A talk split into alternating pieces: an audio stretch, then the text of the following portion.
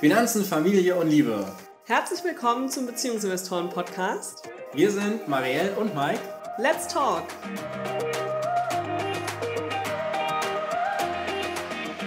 Als Paar reich werden. Heute geht es um den Vermögensaufbau als Paar.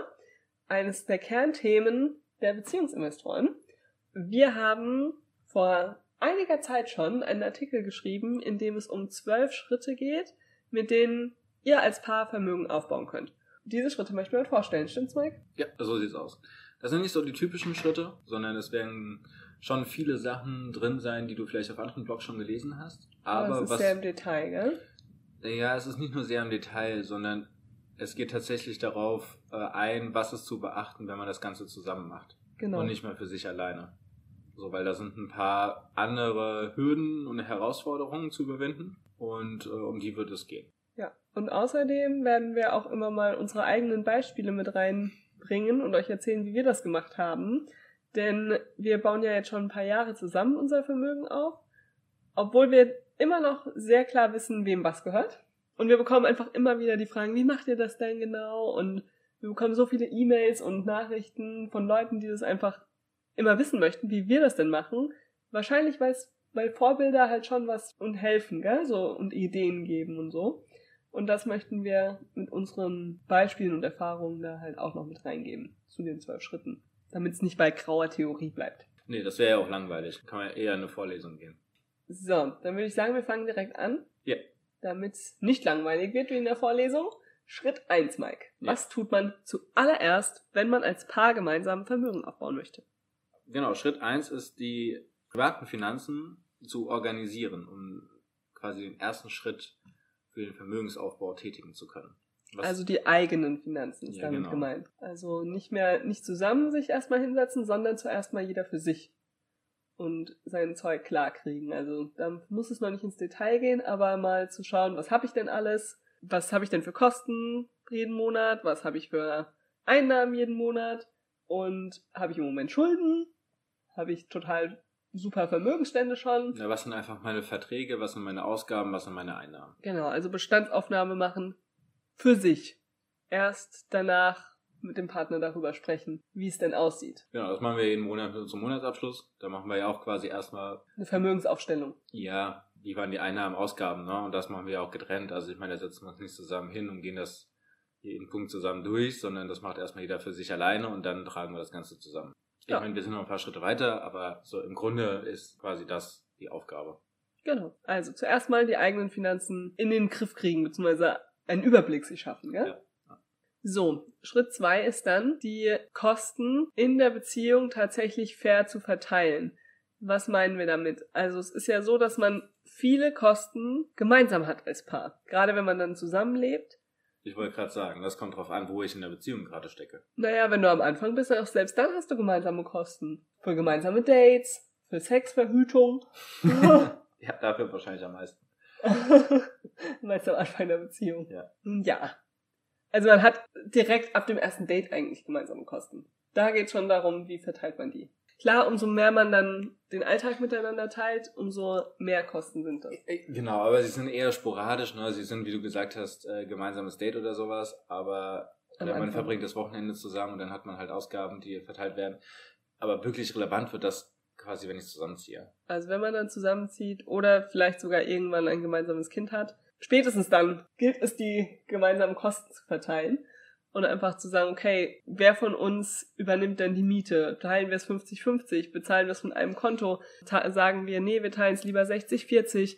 Wie auch immer ihr euch da entscheidet, da gibt's kein richtig oder falsch, aber es ist wichtig, sich darüber naja, zu natürlich gibt es ein richtig oder falsch. sobald sich einer nicht mehr gut fühlt. Ja, dann Aber ist es wir auf jeden können- Fall falsch. Ja, aber wir Ja. können nicht sagen 50-50 oder 60-40 oder 70-30 ist die richtige Lösung. Nee, das stimmt.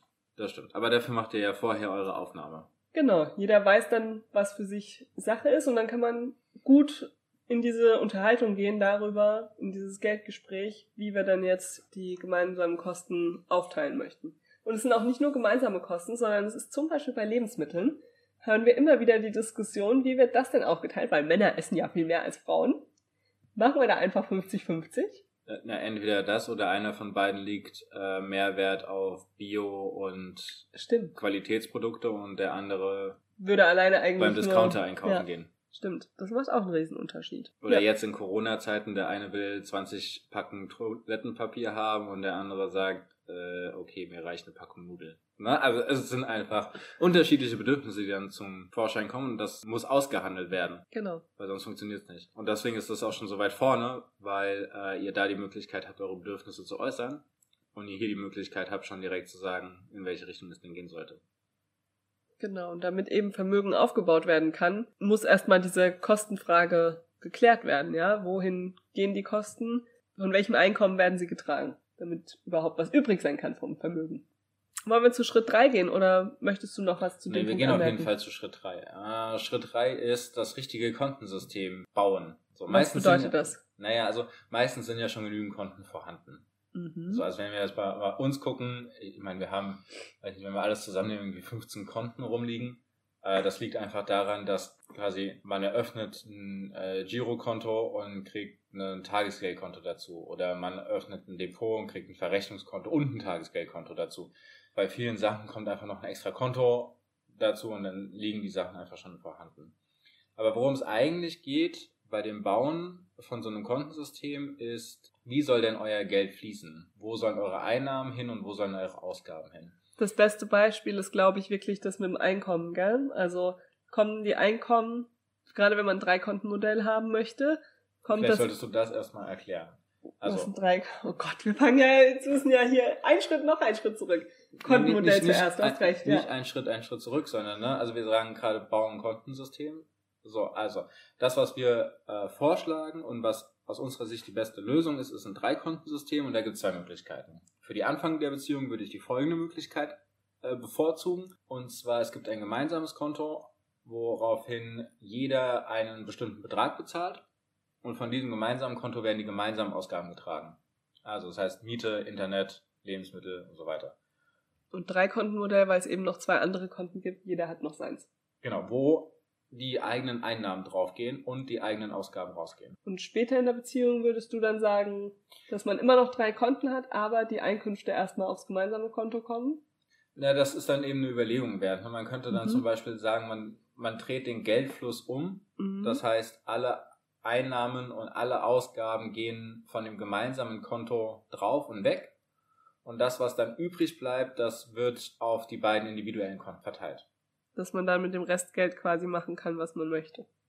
Ja, also ob man damit jetzt investiert, äh, Rücklagen aufbaut, was auch immer, ne? Das ist einfach dann das individuelle Geld. So, und das ist, also das ist schon wichtig, äh, sowas zu haben, weil das natürlich auch Unabhängigkeit sicherstellt und das ist vor allem wichtig, um das langfristige Glück für beide und einen selbst irgendwie sicherzustellen, weil nichts ist schlimmer, ähm, sich in einer Beziehung gefangen zu fühlen, obwohl man eigentlich sagt, man will hier raus oder man kann das nicht, das, das tut keinem gut. Genau, also das sind jetzt ja schon mal zwei Kontenvorschläge. Das Ganze kann man natürlich dann noch sehr erweitern, weil man kann dann noch sagen, was wir ja inzwischen auch haben, man macht noch ein gemeinsames Depot oder nur individuelle Depots und man kann dann auch Sparkonten noch mit anlegen. Das heißt, also wir haben ja zum Beispiel auch verschiedenste Sparkonten in unserem Kontensystem. Also wir machen es nach wie vor so, dass wir ein Dreikontenmodell grundsätzlich haben und unsere Gehälter und Geldeingänge auf unsere individuellen Konten gehen.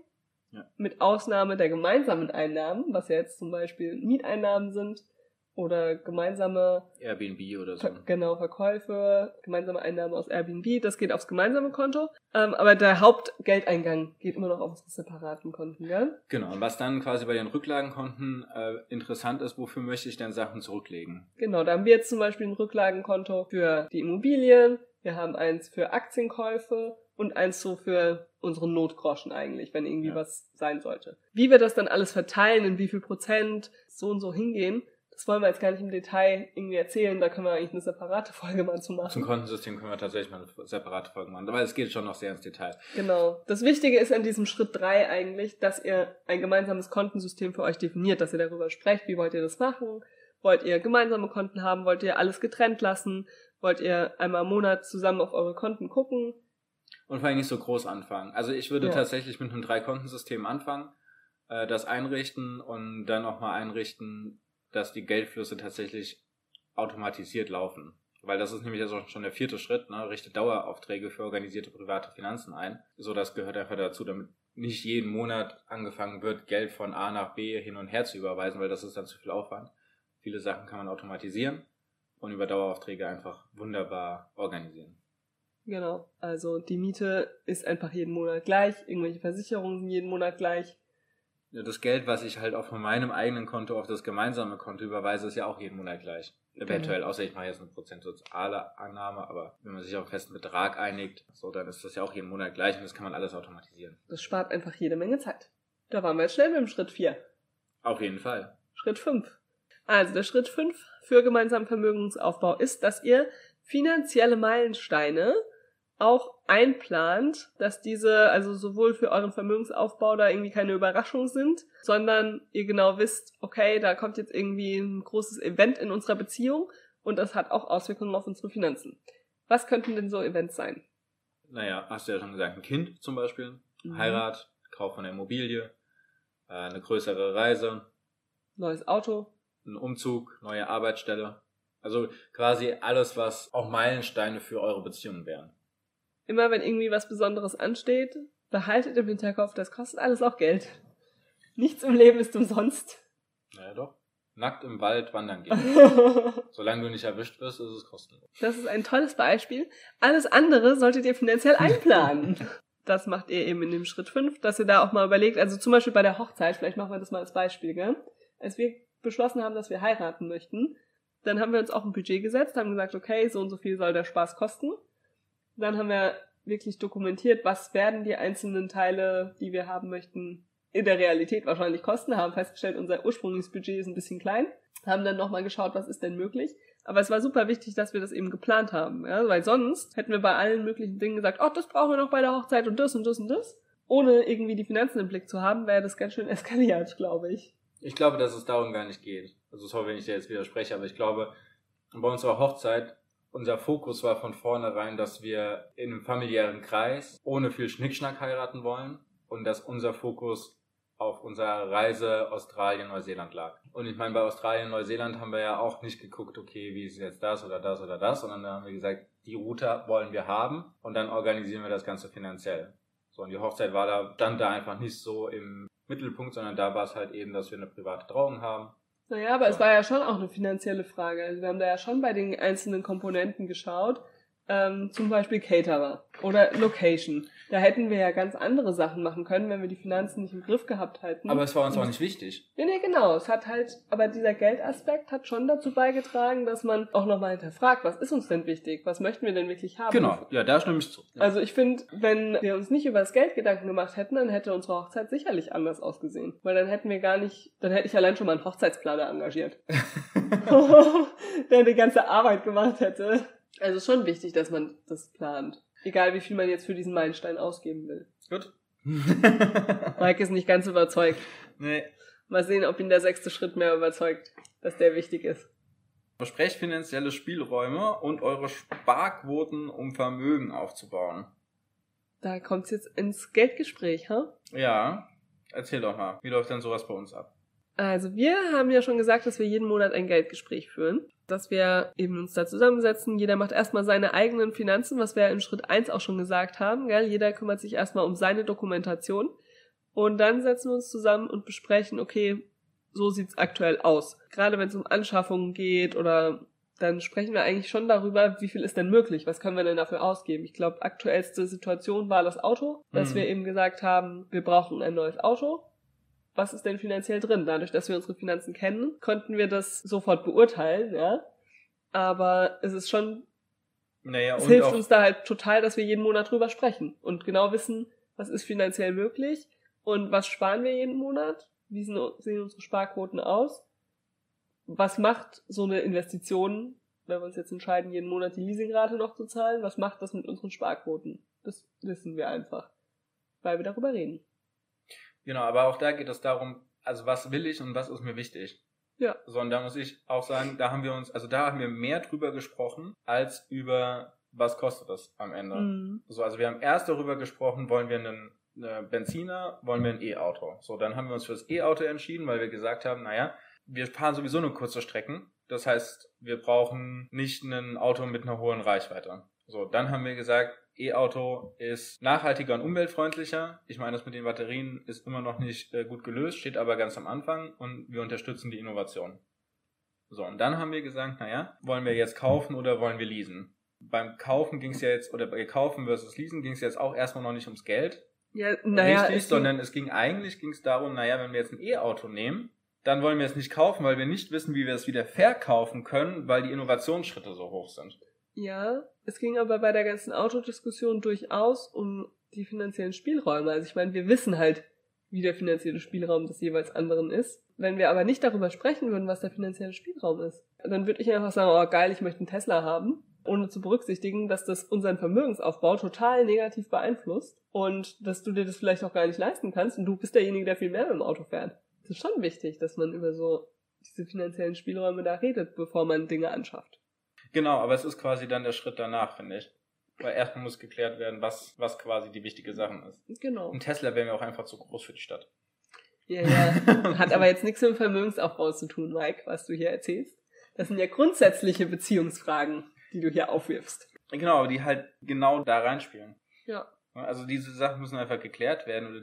Also darüber muss man sich überhaupt erstmal klar sein. Und dann ist der nächste Schritt, wie kriege ich das dann finanziell überhaupt hin? Oder wie sieht die finanzielle Lösung aus? Und ich meine, das ist ja genau dann der Schritt 6, ne? Genau, ja. Genau. So, Schritt 7 ist, dass man bei den Ausgaben mal gucken kann, was sind denn sinnvolle Ausgaben und welche ist man sich gar nicht mehr im Klaren darüber, dass man sie eigentlich noch tätigt. So, das ist so die berühmte Fitnessstudio-Mitgliedschaft, die ich im Januar abgeschlossen habe und dann zwei Jahre rumliegt und im nächsten Januar ich mal wieder fünf Tage hingehe und dann wieder nicht. Und dann vergisst dich rechtzeitig abzumelden. Genau. Also wer ins Fitnessstudio geht, der soll auch einfach fürs Fitnessstudio Geld ausgeben. Das ist eine Investition in die Gesundheit. Auf jeden Fall gut. Wenn man das aber nicht macht und es liegt einfach nur rum, dann ist es eine unnötige Ausgabe, die ich woanders viel gewinnbringender einsetzen könnte. Das gleiche gilt für Versicherungen. Äh, das gleiche gilt für. Versicherung ist auch einfach, da muss man sich gemeinsam mal anschauen, was braucht man denn, gell? Gerade wenn man zusammenzieht, da muss man nicht verheiratet sein, dann kann man so viele Versicherungen auch zusammenlegen. Zusammenlegen, genau. Also, also man, man braucht nicht zwei Haftpflichtversicherungen zum Beispiel. Genau, man ist genauso gut versichert wie vorher, bezahlt aber nur die Hälfte. Also auf sowas einfach schauen, ja, in diesem siebten Schritt. Also davor ging es ja viel um so allgemeine Orga-Aufgaben und einfach so das, den Rahmenbedingungen setzen. Und in diesem siebten Schritt da wird's ganz konkret. Also da wirklich mal die Ausgaben angucken, wenn ihr ein Haushaltsbuch führt, gucken, was geht denn jeden Monat raus und was benutzt ihr gar nicht. Also bei uns ist es ja auch so, so Verträge immer einmal im Jahr nochmal prüfen, weil Strom, Internet, Fernseh und so weiter, da lohnt sich einfach regelmäßig zu wechseln und die Kosten zu reduzieren dadurch. Ja, und das alles ohne Einschränkung. Also viele denken ja, ja immer, Ausgaben reduzieren wäre eine große Einschränkung. Sitzt. Ja, und dass man nichts, dass man nichts mehr machen kann. Ne? Aber das ist, also das ist einfach völlig falsch, sondern wir haben Ausgaben in unserem Leben, die wir weder brauchen noch wollen. Aber sie gehen irgendwie automatisch weg, weil wir mal einen Vertrag abgeschlossen haben, den uns jetzt einfach nicht mehr die Bohne interessiert. So, und darum geht es, diese Sachen zu identifizieren und dann auch einfach rauszuwerfen. Und äh, ihr werdet überrascht sein, wie viel Geld das tatsächlich ist. Dabei unterstützen tut auch Schritt 8. Ja, Wenn, was ist denn der Schritt 8? Wenn es jetzt schon so anteasest. da geht es darum, dass ihr eure finanzielle Entwicklung eben regelmäßig kontrolliert, um gemeinsam Vermögen aufzubauen. Das heißt, dass ihr genau diese Geldgespräche führt, dass ihr einmal im Monat euren Monatsabschluss macht und eure Finanzen anschaut, schaut, geht's nach oben, klappt das mit dem Vermögensaufbau oder an welchen Schrauben muss ich noch drehen oder müssen wir gemeinsam noch drehen? Also sich da wirklich bewusst Zeit für zu nehmen und zu kontrollieren, ob die Dinge klappen, ob auch die vereinbarten Sachen klappen, ja, ob es immer noch derselbe, der richtige Betrag ist, den ihr zum Beispiel aufs gemeinsame Konto überweist jeden Monat oder ob ihr da jeden Monat mega an der Grenze seid. Kontrolliert auch zum Beispiel, wenn ihr euch für gemeinsame Aktien entscheidet, ob die so sich entwickeln, wie ihr euch das vorgestellt habt oder ob es da vielleicht Anpassungsbedarf gibt. Die Frage ist quasi, wie regelmäßig das Ganze sein muss. Also wir machen das jetzt. Das ist ja der nächste Schritt. Ja, das, da sind wir schon beim nächsten Schritt. Ah, Mike, du bist zu schnell. Ah. Dann gehen wir zum nächsten Schritt. Wie mhm. regelmäßig sowas angepasst werden muss. Das ist der Schritt 9. Also da kommt es ganz drauf an. So, wir machen unseren Monatsabschluss ja einmal im Monat und haben damit einen ganz guten Turnus gefunden. Genau. Wichtig ist in diesem Schritt 9, dass es ein fester Termin ist. Gerade wenn man damit anfängt, kann es auch wesentlich einfacher sein, anstatt einmal im Monat sich 45 Minuten hinzusetzen, sich jede Woche einfach nur 10 Minuten. Ja, Und, äh, jeden, Son jeden. Sonntag die letzte Woche Revue passieren lassen zusammen. Genau, um da einfach schon so Regelmäßigkeiten und äh, eine Gewohnheit draus zu machen, da kann es sinnvoll sein, das Ganze wirklich kleinteiliger zu machen. Bei manchen anderen Sachen, also zum Beispiel, wenn man jetzt äh, Aktienstrategien in Buy and Hold fährt, so, da muss ich nicht jede Woche mich hinsetzen und über die Aktie reden, da wird nicht so viel passiert sein, sondern entweder ich krieg was mit über die Aktie und rede dann, oder ich warte halt die Jahreshauptversammlung ab, äh, schaue mir dann den Geschäftsbericht an und guck, passt das jetzt in der Entwicklung äh, von dem Unternehmen im letzten Jahr oder passt das nicht? Hat sich an meiner Einschätzung etwas geändert? Also dann reden wir auch einfach über längere Zeiträume. Aber regelmäßig sich da zusammenzusetzen zu einem vereinbarten Termin, das ist eigentlich der wichtige Punkt aus dem Schritt 9, gell?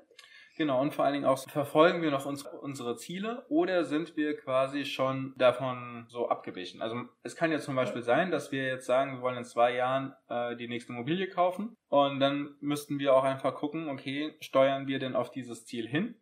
Auch aus finanzieller Sicht, also äh, kriegen wir bei der Bank den Kredit oder weichen wir gerade davon ab, weil wir ganz viele andere Investitionen tätigen und somit unsere Kreditwürdigkeit herunterschrauben?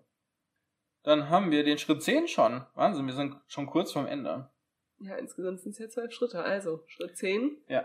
Legt euren gemeinsamen Sicherheitspuffer fest. Genau, das haben wir bei den Kontensystemen ja schon Angerissen. angesprochen mit den Rücklagenkonten. Gehen wir an der Stelle einfach noch mal ein bisschen mehr drauf ein. Wir haben jetzt gesagt, wir haben drei Rücklagenkonten, ge- drei gemeinsame Rücklagenkonten für die Aktien, Immobilien und ja, was sonst so Notgroschen. Ja, und ich meine, hier geht's ja jetzt um den Notgroschen, gell? Genau, Also es geht darum, was braucht ihr an Rücklage gemeinsam für den unerwarteten Notfall. Wenn die Waschmaschine kaputt geht und gleichzeitig der Kühlschrank und noch dazu gerade man arbeitslos wird. Was passiert dann? naja, der, aber worst, der Worst Case. Ich habe nur noch dreckige Wäsche, musst Brot, ja auch nicht mehr rausgehen, musst ja Brot nicht und äh, kann nicht mehr arbeiten. Ja, Naja, also, es ist aber wichtig, was braucht ihr für einen Sicherheitspuffer? Also da ist auch wieder ein Geldgespräch eigentlich nötig, weil das sehr individuell ist. Und da eben die Frage ist, was macht ihr einen gemeinsamen Sicherheitspuffer? Ja? In der Regel hat ja jeder auch so seinen eigenen Notgroschen. Und bei uns zum Beispiel ist es sehr unterschiedlich. Ich habe ein sehr hohes Sicherheitsbedürfnis und wollte immer, okay, am liebsten möchte ich Geld für zwei Jahre auf dem Tagesgeldkonto liegen haben. Inzwischen hat sich das zum Glück auch ein bisschen reduziert in meiner Angst. Aber du hast ja immer gesagt, drei Monate oder so reicht dir, oder? ja. Drei Monatsgehälter. Und Momentan habe ich sogar weniger. Also momentan ist einfach, momentan bin ich fast, fast komplett investiert. Also das wäre zum Beispiel was, was überhaupt nichts für mich wäre. Aber weil wir da so unterschiedlich sind, haben wir dann eben gesagt, okay, wir machen noch ein gemeinsames Rücklagenkonto, für das wir eben beide einzahlen und damit vorsorgen für gemeinsame, nicht gemeinsame Notfälle, aber wenn wir eben gemeinsame Anschaffungen haben sollten. Hauptsächlich nutzen wir es eigentlich für gemeinsame Urlaube. Inzwischen, ja. Sobald immer zu viel drauf wird. Ja. Oder wir haben auch ganz viel die Anschaffung für den Baby-Investor davon getätigt. Genau, aber da war einfach für uns wichtig, wie viel kommt da drauf. Und wir haben es so gemacht, dass wir jeden Monat 10% unserer Einkünfte darauf eingezahlt haben, gell? Und dann irgendwann kam der Punkt, an dem wir eben gesagt haben, keine Ahnung, was war drauf, 4000 Euro oder so. Wo wir gesagt haben, damit sind wir einigermaßen, fühlen wir uns beide sicher. Okay, dann zahlen wir jetzt den nächsten Urlaub mal davon, um das eben auch ein bisschen abzubauen, weil man kriegt ja eh keine Zinsen. Genau, also ich finde, was jetzt bei diesen Notgroschen nochmal wichtig ist, wie man denn darauf kommt, wie man den denn festlegen kann. Also du Mhm. hast jetzt viel von Sicherheitsbedürfnis Ja. und so weiter gesprochen, aber es gibt, im Grunde gibt es eigentlich zwei Möglichkeiten. Entweder ihr guckt euch an, was ihr einnehmt im Jahr und nehmt dann davon einen Teil als Sicherheit. Also das heißt zum Beispiel drei Monatseinnahmen, sechs Monatseinnahmen, eine Jahreseinnahme, dass das der Sicherheitspuffer ist. Oder ihr orientiert euch an euren Ausgaben, die liegen hoffentlich niedriger als eure Einnahmen und sagt dann, okay, ihr wollt für ein Jahr eure Ausgaben auf dem Konto haben, ihr wollt sie für ein halbes Jahr, ihr wollt sie für zwei Jahre haben. Also das sind eigentlich so die Sachen, an denen man sich orientieren kann, entweder an den Einnahmen oder an den Ausgaben.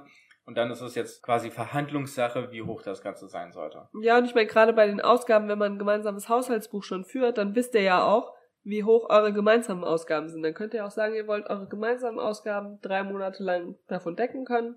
Genau, also wichtig ist, Also- wichtig ist bei sowas auch, dass das Ding gedeckelt ist. ne? Also es geht nicht darum, irgendwann eine Million, zwei Millionen, drei Auf Millionen dem auf Tagesgeld dem liegen zu haben. Tagesgeldkonto liegen zu haben, weil man sagt, okay, ich zahle da immer weiter drauf ein. Das ist also das ist einfach nicht erstrebenswert, sondern ne, es sollte ein Betrag sein, der sich logisch herleiten lässt und dann auch gedeckelt ist. Und wenn der voll ist, alles was drüber geht, geht in gemeinsame Investitionen oder ihr fahrt tatsächlich dann einfach davon mal in Urlaub und so weiter, um das Geld auch wieder zu reduzieren. Da sind wir übrigens schon bei Schritt 11, Mike. Beginnt zu investieren. Gemeinsames Investieren. Genau, weil, also man kann auch einfach sagen, Sparen macht arm. Gerade mhm. so jetzt in dem Leitzins, wenn ich immer in diesem Mangelgedanken drin bin und immer in diesen Sicherheitsgedanken, spare ich mich arm. Deswegen sollte Geld eigentlich relativ schnell auch wieder irgendwas tun. Und dann sind wir nämlich bei dem Investieren. Genau. Bei dem Schritt 11. Der vorletzte Schritt ist, fangt an gemeinsam zu investieren, um vermögend zu werden als Paar. Vielleicht investiert ihr ja schon individuell, aber dann als Paar zu investieren, bringt natürlich noch mal viel mehr, weil es einige Vorteile hat. Zum Beispiel spart man, wenn man gemeinsam Aktien kauft, Ordergebühren. Wenn ihr die sowieso beide gekauft hättet in eure individuellen Depots, zahlt ihr nur noch einmal die festen Gebühren, die prozentualen natürlich trotzdem entsprechend der Summe, aber die festen Einmalgebühren, die zahlt ihr nur einmal. Anderer großer Spareffekt oder Einsparungseffekt ist die Zeit. Ist die Zeit, genau. Weil man gemeinsam die Entscheidung trifft. Ja, genau, vor allen Dingen kann man sich aufteilen. Ne? Mhm. Also es mhm. gibt ja irgendwie beim Investieren ein paar Dinge zu tun. Es gibt eine Recherche zu, zu tun, es gibt irgendwie eine Strategie zu befolgen und es gibt dann am Ende auch eine Entscheidung zu treffen. Wenn man das alles alleine macht, ist das ein ziemlich langer Prozess. Ja, und vor allem ist es auch, gerade bei dem Entscheidungspart, finde ich, super gut, das gemeinsam zu machen, weil man da einfach einen Counterpart hat, mit dem man sich darüber unterhält und der die Entscheidung auch challenge, bevor man irgendwelche falschen Entscheidungen trifft. Der einfach nochmal die entscheidenden Fragen stellt, ne? Genau. So. Und man sich da rechtfertigen muss und wenn man dann keine Antwort auf diese Fragen hat, dann ist es vielleicht auch noch nicht Zeit, äh, das investieren. investieren, die Investition zu tätigen. Genau, also es spart auf jeden Fall jede Menge Zeit und, und am Geld. Ende vielleicht auch Fehlentscheidungen. Also wir plädieren ganz stark für gemeinsames Investieren. Ab einem gewissen Punkt in der Beziehung. Nicht vielleicht, wenn ihr euch gerade kennengelernt habt. Dann investiert ihr erstmal in eure Beziehung. ist auch gemeinsames Investieren. Ja, aber nicht um Vermögen aufzubauen.